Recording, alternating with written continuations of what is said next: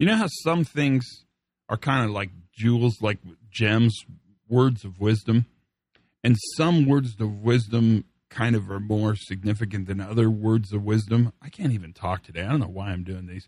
Well, it's because I love you. That's why. That's what we're going to talk about today in this safety moment.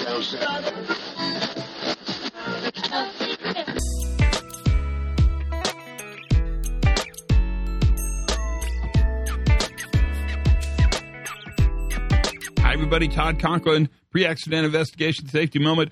Welcome to the podcast of which you are a part of making, you know, enormously successful and changing the world, et cetera, et cetera, et cetera, et cetera, et cetera. So I talked to you about uh, sort of words of wisdom.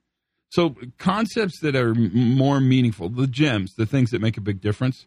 Uh, there's a couple that I think of. One of the ones that I use all the time is that people fear loss more than they desire gain.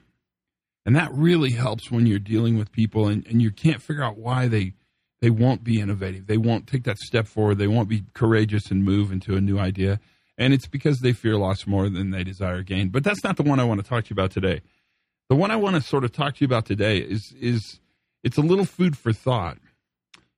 Uh, here it goes. No one ever got anything in this world by telling people they're wrong about the way they feel. Now, that's important for you guys to think about. Because to a great extent, what we do is translate new ideas on operating very serious resilience and reliability programs around the world. And the risk is is that if we if we give up the old way, then all bets are off and injuries and fatalities will go skyrocketingly high. Even though we know that's not true. Part of what we want to do is build a bridge to these new thoughts.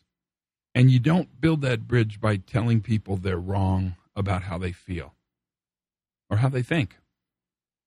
Our job is to take learners from where they are to where they can go. And we're not in charge of either of those things. We're not in charge of where they are, and we're not in charge of where they go.